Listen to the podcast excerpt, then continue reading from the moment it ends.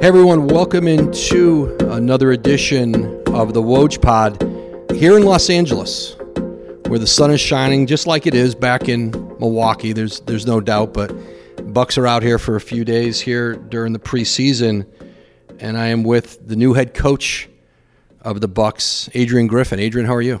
I'm doing great. How are you, Adrian? I'm great, and this is some history here. This is the first Adrian I've ever had on the pod. It is a small fraternity. Small, very small. Homeroom when you're young and this, they don't know you at the school yet. And they say your name. They're looking up. They're expecting to see a girl, aren't they? Mine was a little different because I was raised in, in two things. well, this was when Rocky was really popular. Oh. So you know where I'm going. Oh, I know where you're so, going. You know, everyone acts like they invented it. It was the first time I ever heard it. They always act like yeah. you've never heard it before. Right. So, yo, Adrian. and it never ends. Right. I'm 54 years old. That movie came out when I was yeah. 10. Yeah. And I remember walking out of the movie theater with my friends and them running in circles around me, yelling it. and it hasn't it hasn't stopped. And I had the de- double whammy because I'm from Kansas, and this is when Wizard of Oz came out. So when I went away to college, everyone said, "You're not in Kansas anymore." you know, Yo, Adrian, you're not, in Kansas not anymore. in Kansas anymore. And it's Jersey, Yeah. where it's they love to do the yo. I'm Yo. I've lived in Jersey now for Absolutely. it's it really is amazing and and people mean well with it and it's funny but like there's just some days where you just go all right i get Right. it i get it i know the movie's been out there's been Right. nine of them Right. um, but listen this has been a remarkable several months right adrian? Going from getting the job after years of preparing and interviewing and you know you get closer and you break through and listen you always hope when you become a head coach it's one thing to get a job it's another thing to have a chance to have success. And you know mm-hmm. there's a lot of coaches who get opportunities who never really had an opportunity at it right? It just wasn't built to win. And i imagine when you think of the patience and you get close and you wonder is it ever going to happen for me you know you'll take the opportunity that comes but I imagine as you look back, you think about, and people say to you, and it's just a cliche, and what does it mean? Hey, it happens for a reason. Mm-hmm. Something it did with you, right? Like the opportunity in maybe coming up short some other places, it opened the door for a chance to day one have a chance at uh, to coach a championship contender. Definitely very fortunate to be in the position uh, that I'm in. What most people don't know, this is my 14th. Uh, that was my 14th interview, and a lot of no's. So definitely want to thank you. Uh, say a thank you to our ownership, Wes, Jimmy D, uh, Jamie. They they were terrific, and then Jon just uh, giving me opportunity um, to to coach this team. But it was been a long haul. A lot of people don't know I've been interviewing since maybe 20, 2012 as far as head coach interviews. So it's been a long time coming. you know, when I was younger and I would interview for jobs and I wouldn't get them, the one thing I always felt about interviewing was, and when you were preparing for an interview, it sort of cr- it forced you to crystallize your thinking about what was really important. And you go, I didn't get that job, but it forced me to zero in on things, and I'm better for having gone through it. Did it feel the same for you? Absolutely. Uh, it was very devastating at times, especially when I was uh, very younger, uh, coach interviewing. Uh, it was hard not to take it personal, but then you kind of grow and you learn like I could use this opportunity to get better and hone my craft and get back to the drawing board. So after every interview, I, I would always seek out feedback, and a lot of it was extremely helpful and, and constructive, and I would just take it and try to uh, better myself as a coach and uh, and then you know be faithful where you are. You know sometimes you just gotta grind it out and, and whatever head coach I was under I try to do my best uh, be prepared as, as as possible. But it all all worked out in the end. What was interesting about the Bucks process, and it's not other coaches and other places where there's a, a star player, franchise player, they communicate with a coach who's interviewing. I don't think talking to Giannis was necessarily the first time you probably talked to a player when you were interviewing for a job, but the way it was described to me was how Giannis looked when he came in the room. He had like a, he had notes and he had a pencil and he was sitting mm-hmm. like really. He was there to really probe. He he took it very seriously, right? Very serious, and I think that was one of the things that I was extremely impressed with uh, in my first uh, kind of one-on-one encounter with uh, Giannis, and that was my first time uh, meeting uh, a player, especially a player of his caliber. So I was very fortunate to be able to get in front of him, uh, listen to him. Uh, he was very passionate. He was very prepared. Like you said, he had a notebook, notebook, pen, and all of his questions were very, you know, thought provoking. Uh, and I could tell he took some time in uh, generating those questions. And then on the other hand, I, I was able to um, express my, you know, desire to be the head coach, and I felt that our values really aligned, and and I felt really good about when I about it when I left the room. Not just about the basketball part, but I just felt like Giannis was so genuine. He was so passionate about winning, passionate about doing things the right way, and I felt like we had kindred spirit spirits in that sense. You know, just doing things the right way, the way we treat people, and the, the kind of culture that I wanted to build. So I, I, thought we hit it off. So it was it was definitely a great experience on my end to be able to get in front of him and, and, and kind of share my my values and, and my heart as far as you know my aspirations of being a head coach. As impressive as Giannis is, when you watch him from afar, you hear all the things people have been around him. But when you walk out of that interview and you walk out the door, do you say to yourself, God, I really want to coach this guy? Well, I mean, I felt that way before. Right. You know, he was, right. You know one who of the he best, is. right? right? He's one of the best players in the world. And uh, just having the opportunity to get in front of him.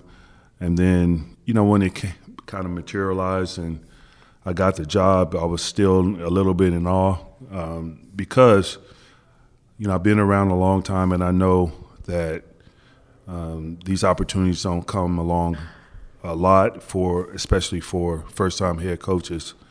And so, and then getting Dame, it just gets better and better. But it, it's it's been, you know, I'm blessed, and I do, you know, my father was a minister. I grew up in church. Uh, I do believe that, you know, God exceeds our expectations sometimes. If we could just hang in there and not give up and he certainly did in this uh, situation. You know, I, it, he's exceeded anything that I could have ever imagined as far as being a first time head coach. Where were you when Jon Horst, your GM, told you, hey, I think we're going to get this Lillard trade done? I think this is going to happen. Do you remember where you were and what that were, were you in the office with him when he closed on the deal? No, Jon and I, you know, we were in constant uh, communication, and I'm not sure where I was. I don't know if it was by phone or we were in person, but I do remember when he told me that, you know, we got a chance here. I was like, let's go. I mean, the opportunity to, to be able to get someone with, with Dame's caliber – and and listen, like I, I've been traded twice in my career as a player, and it's tough. It's tough on the, the players. It's tough on the families. So my heart really went out to, to Drew and Grayson. I had to make those phone calls. It was one of the hardest phone calls I've had to make for sure as a head coach. Um, and so I wish them the best. But we had a chance to, you know, that we felt we had a chance to get someone that was you know really special um, in Dame. So uh, it's it's been great, you know, as far as being able to have Giannis and Dame on the same team. I mean, that's as elite that you, as high elite team that you can get. You can now stream the most MLB games on DirecTV without a satellite dish. Yes, catch the clutch hits, strikeouts, grand slams, web gems with nothing on your roof. So whoever's up there, whether it's roofers, Santa, birds, old timey chimney sweeps, moody teenagers, thrill seeking raccoons, you name it, they won't find a satellite dish. but you will find your MLB games on DirecTV. That means DirecTV is your home for baseball this season. Root, root, root with nothing on your roof. Yes, stream your team. Call 1 800 DirecTV or visit directv.com. Sign up today. Claim based on total games carried on sports networks. Sports availability varies by zip code and requires choice package. Another day is here and you're ready for it. What to wear? Check. Breakfast, lunch, and dinner? Check. Planning for what's next and how to save for it? That's where Bank of America can help. For your financial to-dos, Bank of America has experts ready to help get you closer to your goals. Get started at one of our local financial centers or 24-7 in our mobile banking app. Find a location near you at bankofamerica.com slash talk to us. What would you like the power to do? Mobile banking requires downloading the app and is only available for select devices. Message and data rates may apply. Bank of America and a member FDIC. Adrian, you, you mentioned your dad who was a preacher. You grew up in Wichita. Your dad mm-hmm. was a preacher. I believe he worked at Boeing. Yes. Was he the first you know, part of being a head coach is developing your presence and your mm-hmm. voice and how you lead a group. Mm-hmm. Was he the first person that you were really influenced by in terms of how do you command a room? How do you lead? You'd see him do it on Sunday.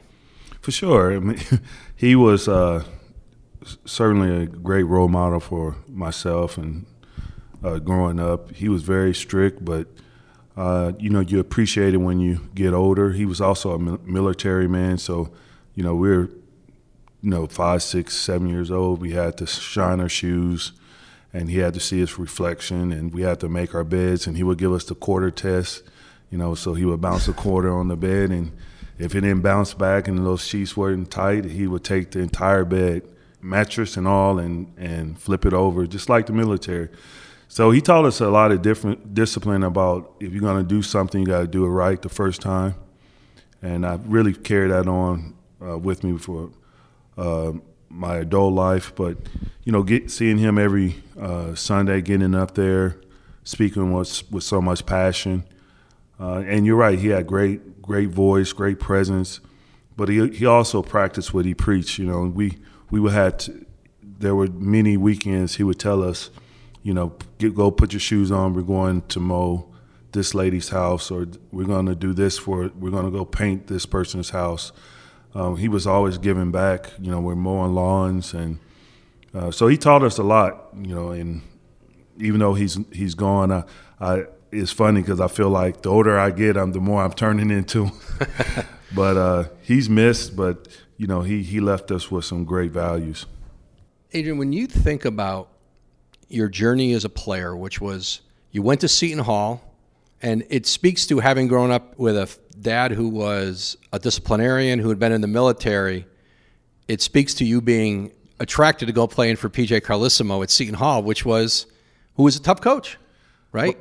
But, but the irony in that, I had no idea he was a tough coach. Because away from the court, he is yeah. one of the most. He's he's funny, he's charismatic and then you get in the gym and you go, "Where's the guy who right. recruited me?" Right?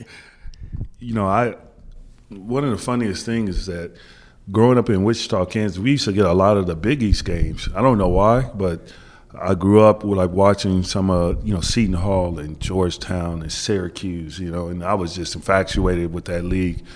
And my senior year, we won a state championship and whatnot, but I still wasn't heavily recruited uh, coming out of high school. There was just uh, I was getting a lot of mid majors, but I always had the desire to play major D1 basketball. And so Seton Hall came in the picture the last minute. A couple players had kind of reneged, and they were looking for some players. And one of the assistant coaches says, "What about the kids from Kansas, Adrian Griffin?" And, and you know, classic PJ style, like no no kid from Kansas can play in the Big East, you know.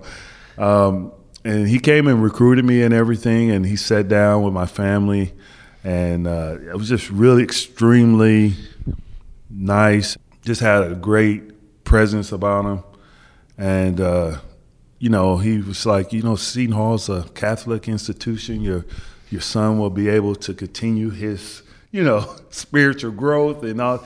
And I'm like, man, I like this guy. then the first day of practice, I threw the ball away. He was like, you. and no one ever talked to me like that before because, you know, my, like I said, my dad was a minister, so he never cursed. And my high school coach never yelled and never cursed. So that was the first time I had someone like really rip into me. And looking back, like I needed that.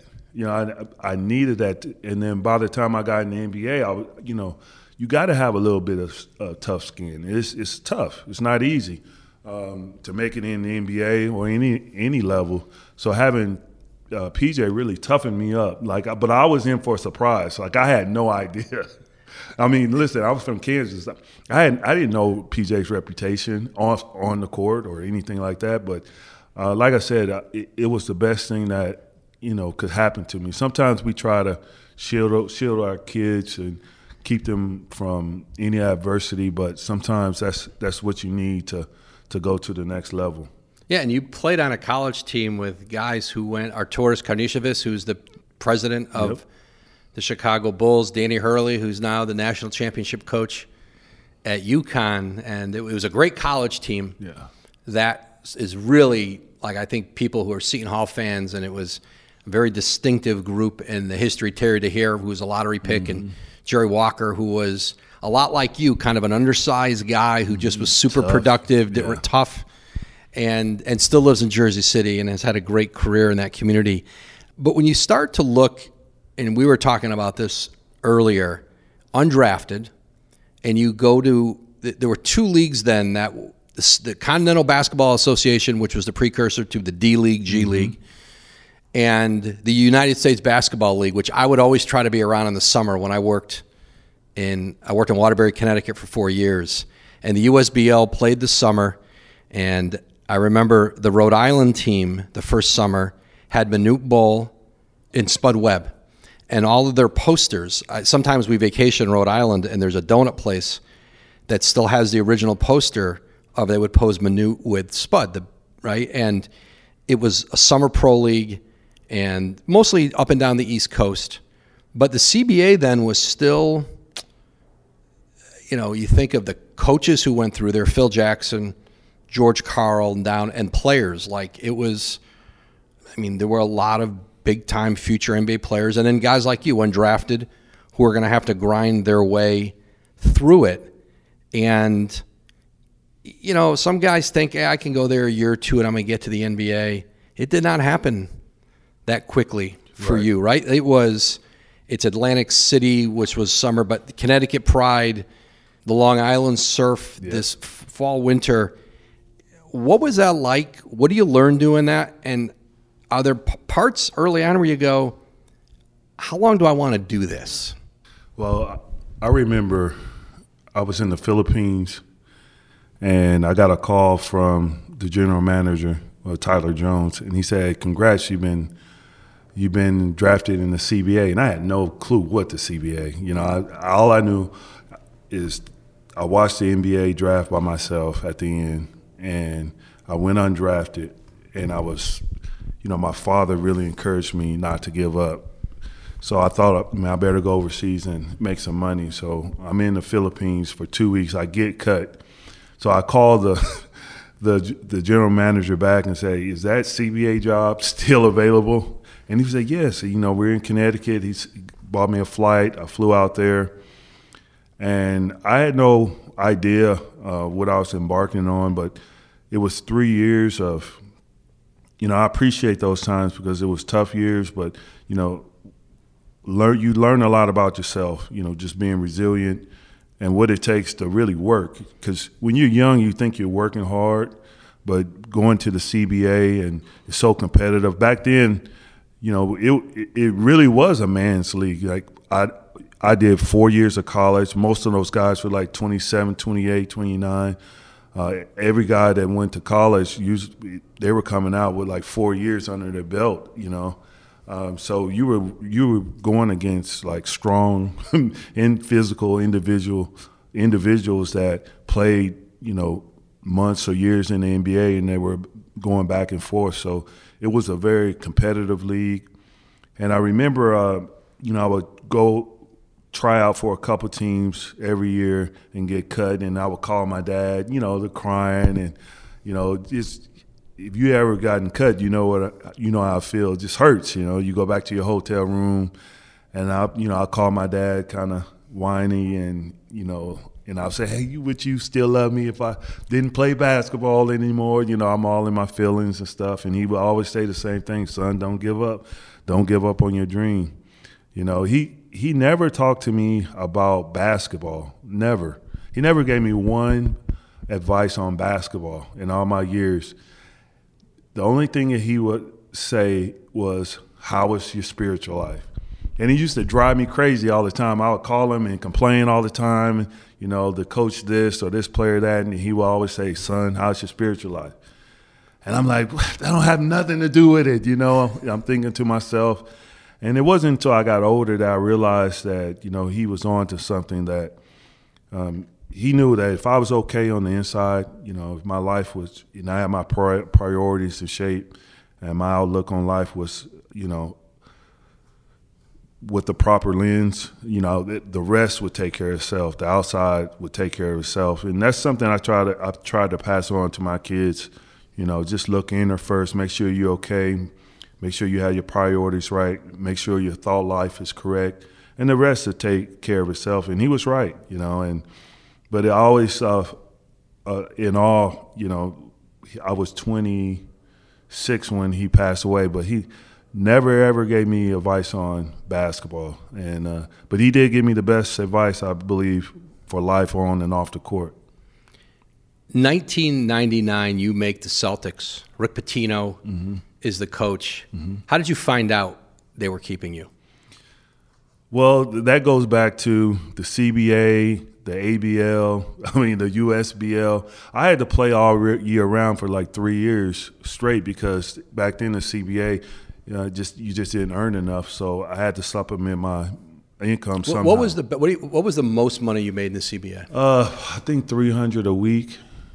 You know, so I was getting probably like a thousand, a little over a thousand, and I think um, one year I was the MVP, and I got bumped up. To, yeah, you you were in '99. You were MVP, regular season yeah. MVP, Finals yeah. MVP, yeah.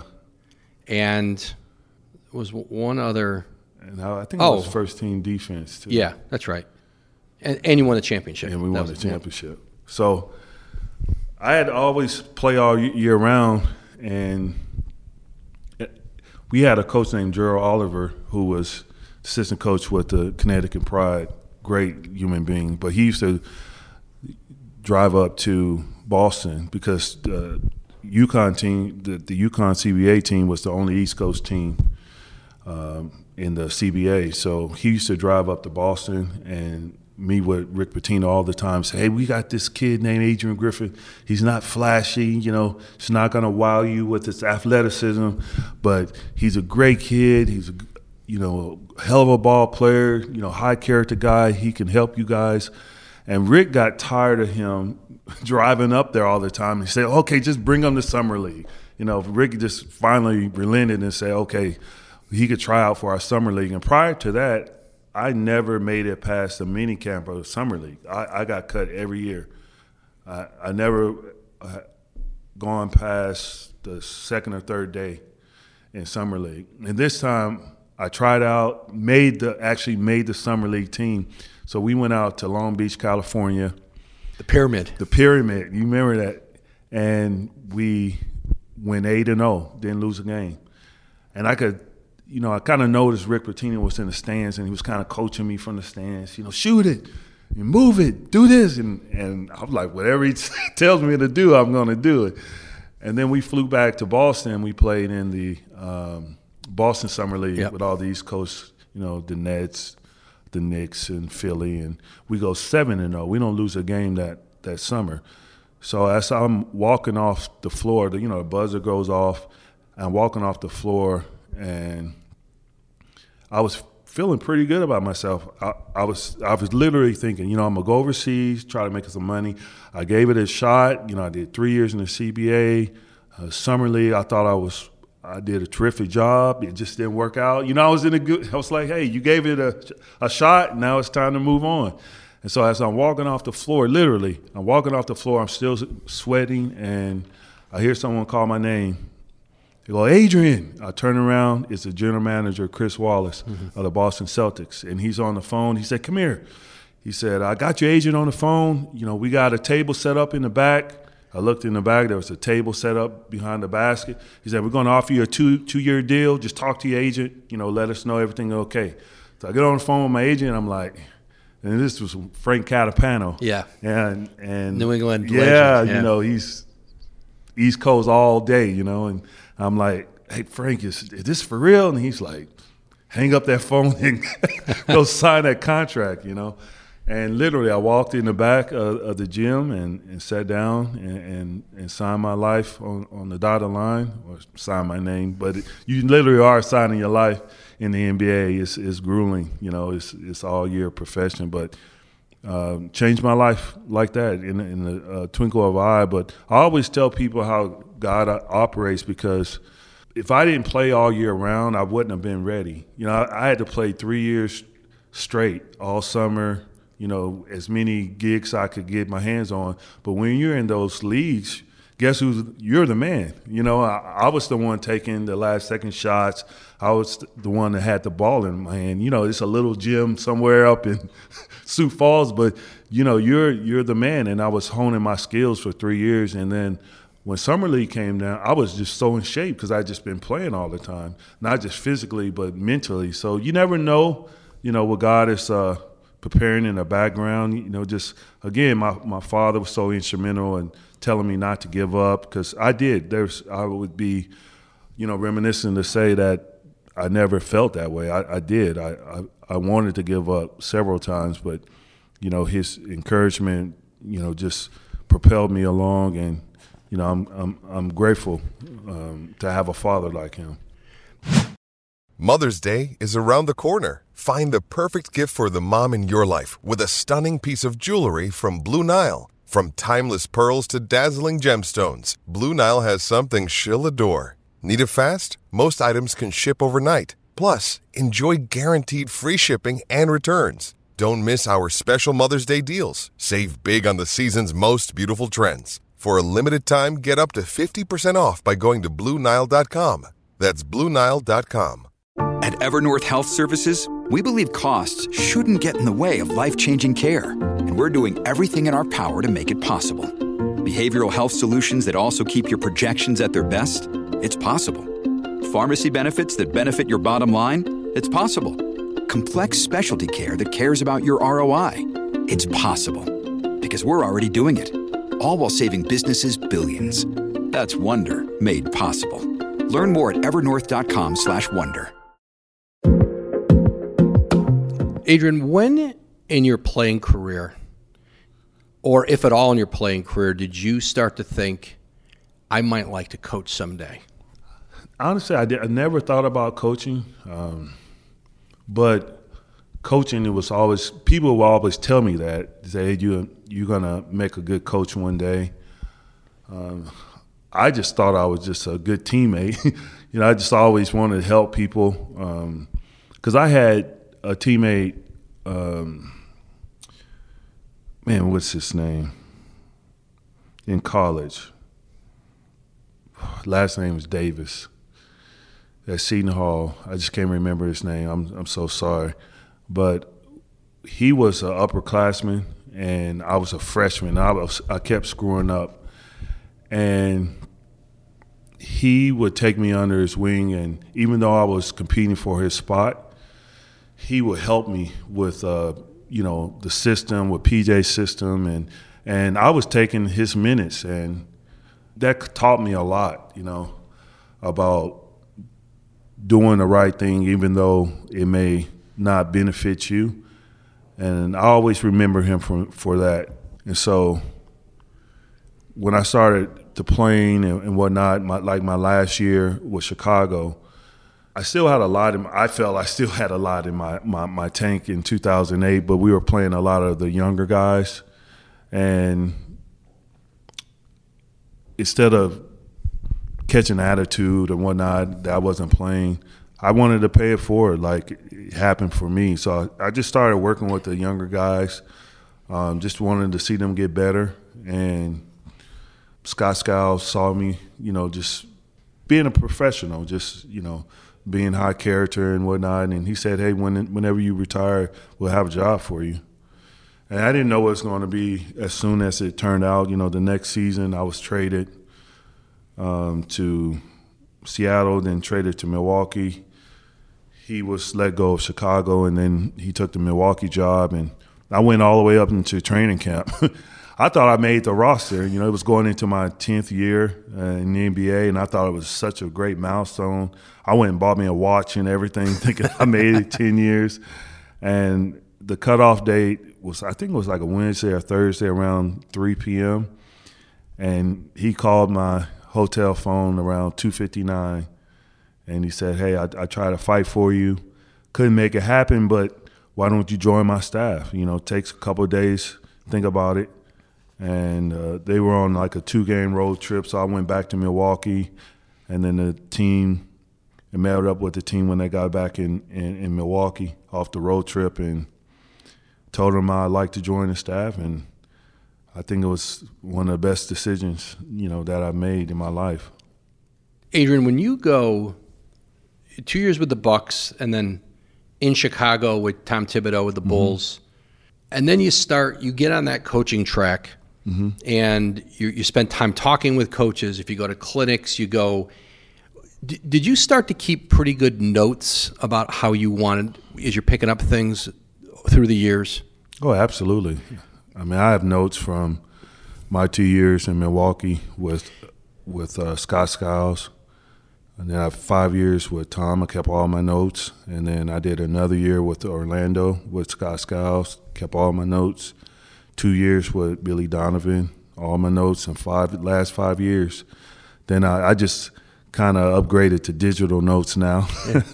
but I still have note notebooks uh, full of just plays, and I always believe in you have to learn the head coach's philosophy first before you learn you try to formulate your own. So I try to learn their philosophy like the back of my hand. When you look back, I'm always curious about this. When you look back at those notes years later and you think back to the frame of mind where you were in your career and mm-hmm. your your own philosophies, mm-hmm. did you see any themes develop through the years of things that you were more curious about or things that you always found yourself going back to as you look back through the years and, and, and the things you're taking on and the things that you're focusing on when they're when you're learning?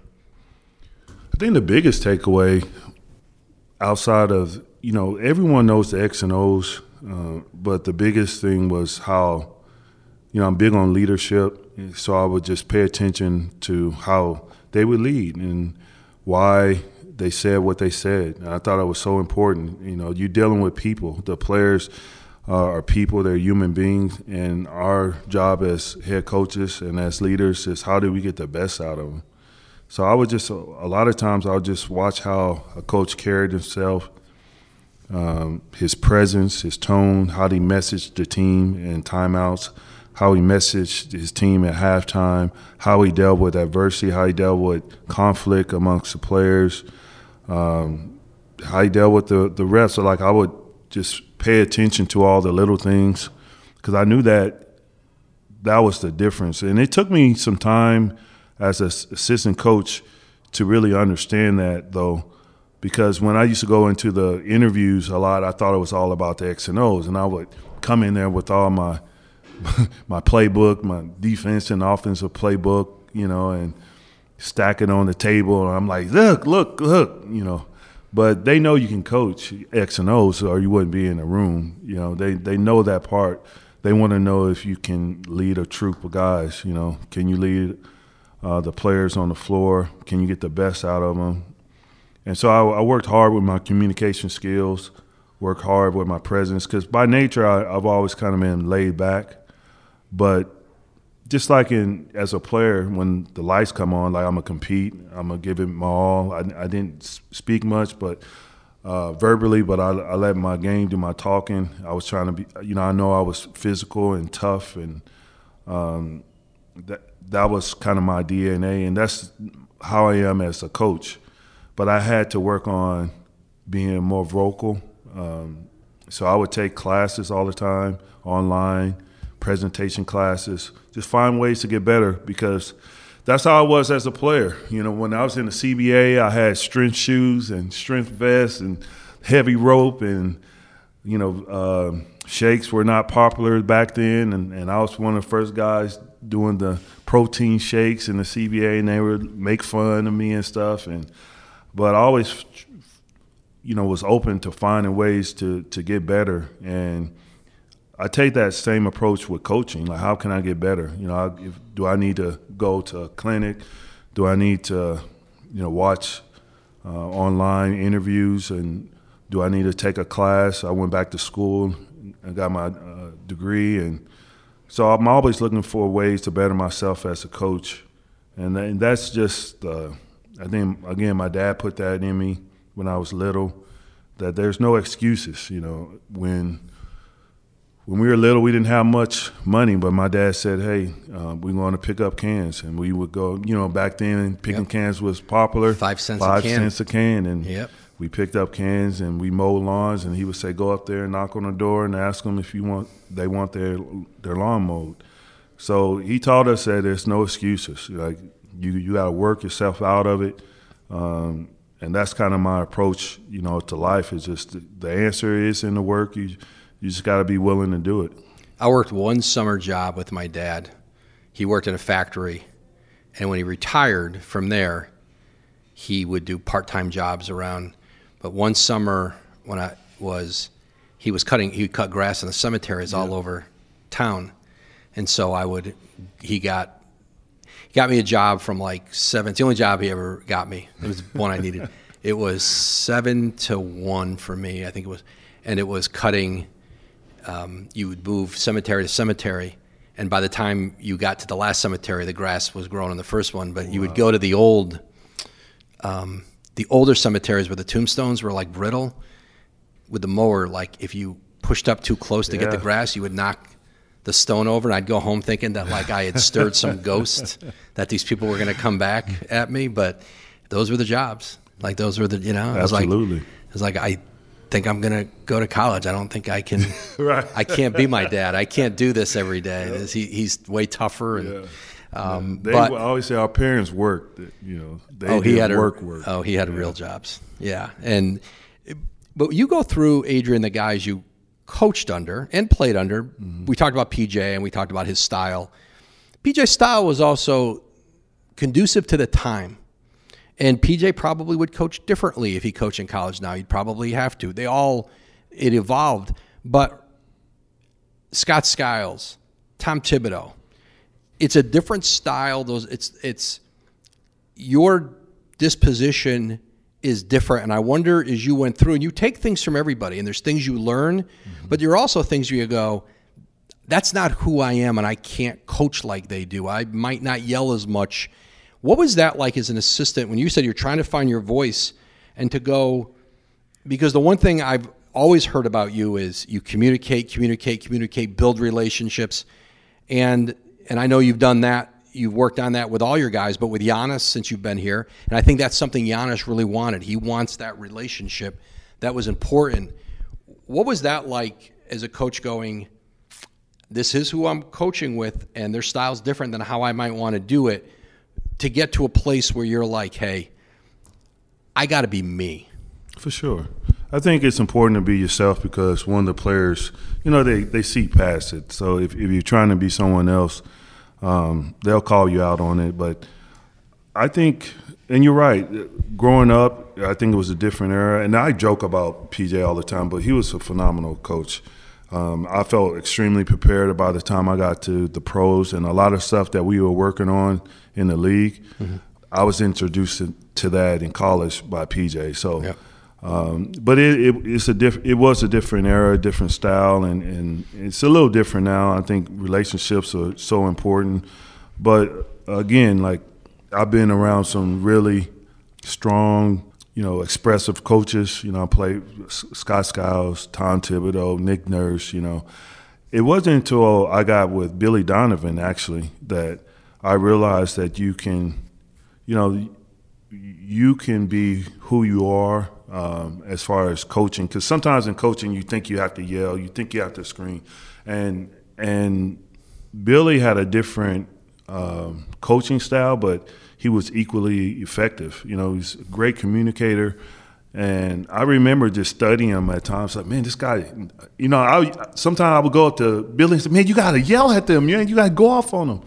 And he would, I don't know how he did it, but it, it, it was masterful. Like he could communicate like no other. Like as far as never raised his voice, never never cursing at the players, and that was different for me because just the era that I grew up in, and that was the first time I kind of had that you know, aha moment that man, just you can, this can be done. You know, I, I, I I don't think Tony Dungy would um, be mad if I share this with you, but you know, I reached out to him and I said, Tony, it's like you and I have some of the same values and kind of the same personality, and so I, I wanted to know how how did you do it? You know, like uh, you know, in sports, is you you it's always that kind of kind of taboo as far as you know being aggressive and yelling and going off on your team. And he said, "Listen, you don't have to do that. You know, it can be done." He said, "When when I took over as head coach."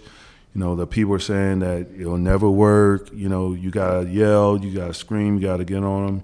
And he said the, his first meeting with his team, he said, "Hey, if you if if you want me to yell and cuss you out, this may not be the place for you."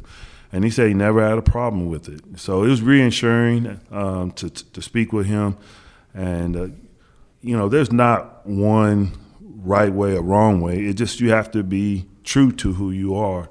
And for me, uh, you know, I, I love to inspire, love to motivate. I, you know, I think relationships are important because, you know, I played this game. I know how it feels to be I've started. I've been on the bench. I've been buried on the bench. You know, I've been traded. Everything. You know, I've been played in the finals. I've been knocked out in the first round. You know, I've I've sent home without going to the playoffs. Period. I, have been through everything almost as far as uh, a player, as it concerns uh, you know playing in the NBA. And I keep try to keep that in mind when I'm dealing with the players. You know that they they're human beings um, but you build a relationship so you can tell them the truth, you know. And some some coaches they they take that too far as well, you know, as, far as building a relationship. And you got you can't be afraid of making them upset or getting them upset. But if if you the relationship is there, then they know it's coming from a good place. And and every player, they know the truth. I, I remember when I was with Don Nelson and I wasn't playing well, and he called me in his office and he says, you know, we're gonna put you back then it was the IR, and you go on the IR, you can be in there for weeks. You know, I didn't want to go on the IR, so he said, "Hey, I'm gonna put you on the injury reserve. You're not playing well. You know, you're not sharp. So just go on, on the IR for, you know, a couple weeks." And and uh, and I was like, "But I don't know my role," and he started laughing. he, he laughed in my face. I was I don't know my role. Then I, I knew my role. Of course I knew my role. it was to defend and uh, do all the dirty work. And if I, I can get open 15 footer, shoot it, get on offensive boards, and be a good teammate and good locker room. I knew my role. Uh, and then when I got home, I just laughed because I did. You know, players know their role, even though they say they, that they don't. They just may be tired of that yeah, role. they may not right. like the yeah. role that they're in, but it's our job as coaches to tell them the truth as we see it. But I think the relationship part is it's, it is more important now um, than than it was 30 years ago. A couple moments I want to ask you about as a player. 05, 06, mm-hmm. you're in Dallas. You're in a huddle with Avery Johnson, who's a young coach. Something happened in a huddle that stayed with you and probably will shape maybe about how you go about it as a young head coach. What what was that? We're talking about the same thing. We were in the huddle, and Avery Johnson turns to us and said, "Hey, I don't know all the answers, but the answers are in this huddle, and we're in this together." And that was the first time that I've ever heard a coach say he didn't know the answers. And you know, if you know Avery, he, he was just so charismatic. Um, he was such a, a you know, great people's coach. You know, he was the coach of the people. He, he, really cared about us as players, and he would get on us. You know, he they didn't call him Little General for nothing. You know, he would he would get on us. But uh, I remember, you know, he he did shape a lot of my, I guess, approach and philosophy on how to deal with players because he was a former player, now turned, you know, head coach. And I played with Avery in early 2000s, and now he was uh, my head coach. And I remember after a game, I was driving home, and I was almost home, and my phone ring rings, and it's Avery. He said, he just called me Griffey. What you doing, Griffey? and I said, I'm just almost home. He said, man, turn around, turn turn your car around right now. Meet me at this restaurant, you know, and went to the restaurant and uh, brought my family and he fed us and um, you know he showed me what it was you know what's it like to really build relationship with players and for him to you know he could have chosen anybody. All the you know we had Dirk Nowitzki and Jerry Stackhouse and Jason Terry. And that night he chose me to have dinner with and, and that that meant a lot to me. So um, he really shaped my, my views on you know, the impact that coaches can have on their players. And, and in return, you know, nobody wanted to let Avery down. We, you know, he challenged us, but we, we played extremely hard for us, he, uh, for him, and he was the one from day one saying that we can win a championship.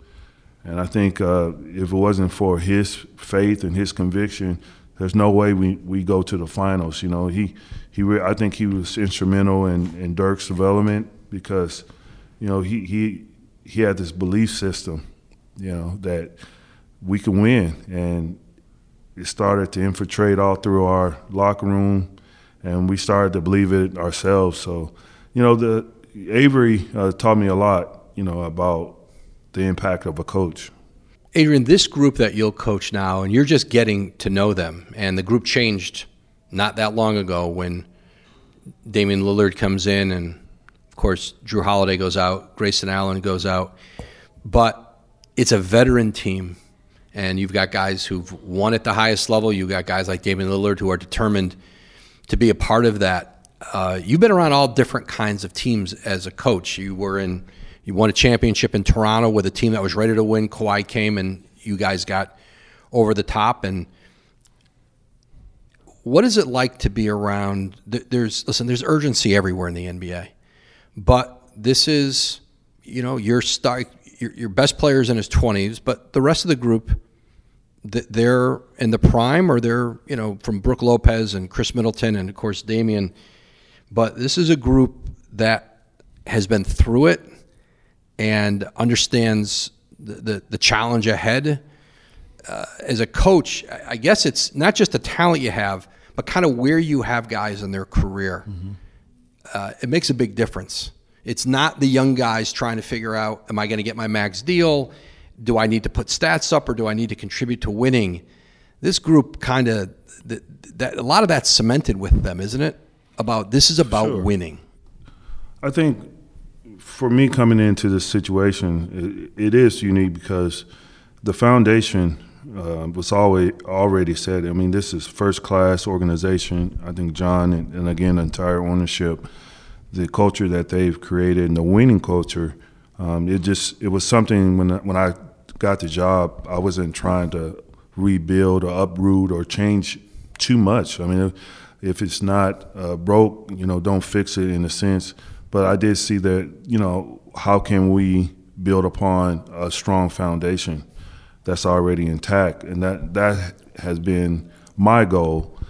And the answer to that is is is very simple. It's it's always in the work. You know, I don't know any other way to to work and to grind. And and when you got a talented team, you know, like this, the expectations are going to come along with it.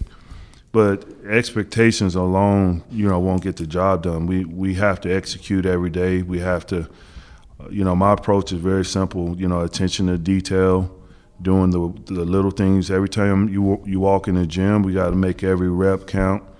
Um, we got to be present. You know, you know, I talk to them like, you know, I have a son in, in the NBA, and I, you know, I tell him the hard truths, and I tell my team, you know, if if if uh, you know we, we want to win a championship, this is what it takes. I've been in the NBA for 25 years. You know we can't have complaining. We can't have excuses. We got to be mindful when we come in the gym as far as uh, attacking whatever task is in front of us. And we got to be great teammates. We got to be coachable. You know, and I got to be able to coach the team um, through my best players, and they've been, you know, they've totally bought in, and they got to take feedback. They got to concentrate one through 15 or one through 18, and it's, it's there's no secret to, to winning. Um, you just have to be willing to do it. Are you are you willing to do it? And that's uh, that's and so far, yes, they they've been so cooperative, and our our practice are extremely competitive, and um, we just looking to get better every day. Adrian, this was uh, this is a lot of fun. I'm I'm happy to get to do this with you as a head coach. We talked about this the last few years, and um, you know, to to get this kind of an opportunity with this group is it's funny. People talk about pressure. Like to me, like pressure is getting a team that doesn't have enough talent to win with. That's this is opportunity, right? This is opportunity. It, it definitely is. Uh, you know, I'm I'm so grateful for the opportunity. Um, you don't have time to wonder if you fail. Like that's just why why torture yourself. You know, I, I believe like, what if we succeed? What if I succeed? What if the team succeeds? Why think what if we fail? That's just wasted. You know, don't waste your energy on the the negativity. You know, if I truly believe God put me in this position. Um, of all of us here, and and but also keep in mind that this it's not about me. It's not about one person. You know, it's about the entire city, the entire organization. The, it's about the players and doing right by them, and that's why I feel confident because you know I've had a lot of great mentors in my life. You know, I mean, look at the coaches that I played for. You know, I played for Rick Pitino, Don Nelson, Scott Skiles, Avery Johnson, um, Jeff Van Gundy, PJ Carlesimo. I coached with uh, Billy Don- Donovan, Scott Skiles, Tom Thibodeau, Nick Nurse. Man, I'm, truly blessed. You know, I, have taken something from all of them, and that's why I feel prepared. Not because I know it all, just because I've just had great leaders in my life. So, and then I have a really good staff. Extremely, you know, I don't want to forget about them. They they've been awesome. Um, you you win with your staff and and you know, every head coach, you know, a lot of times we get the credit, but your, your assistant coach are the ones grinding. And, you know, I've been assistant coach for 15 years. So I, I really value my staff and I, I value their contributions. And I've had coaches, you know, if it wasn't for Nick Nurse and Scott, Scott Skiles giving me my first job and, and then promoted, getting promoted with uh, Tom Thibodeau and, you know, Nurse. And Nurse was phenomenal for my growth. He let me coach a couple of games, uh, you know, every season, a couple practices. He wanted me to get some head coach experience. Always gave me a ton of responsibility. And the same with Billy Donovan. You know, I would go in there, say, "Hey, Billy, this is my scout." you know, I'm thinking about doing this. He's like, "Go with it, run with it." You know, he was awesome. I, am just fortunate. So it's not me up here. It's really a collaboration of some great mentors and leaders that poured into me. So yeah, it's it's been great, you know. But it's just the beginning. Yeah. Griff, thank you for doing this. Thank you for taking the time out. I appreciate you, Ed. Woj, and I appreciate all your support over the years. And all your texts saying, hey, hang in there. Don't give up. Your time is coming. Yeah, here it is. Yep. Thank you.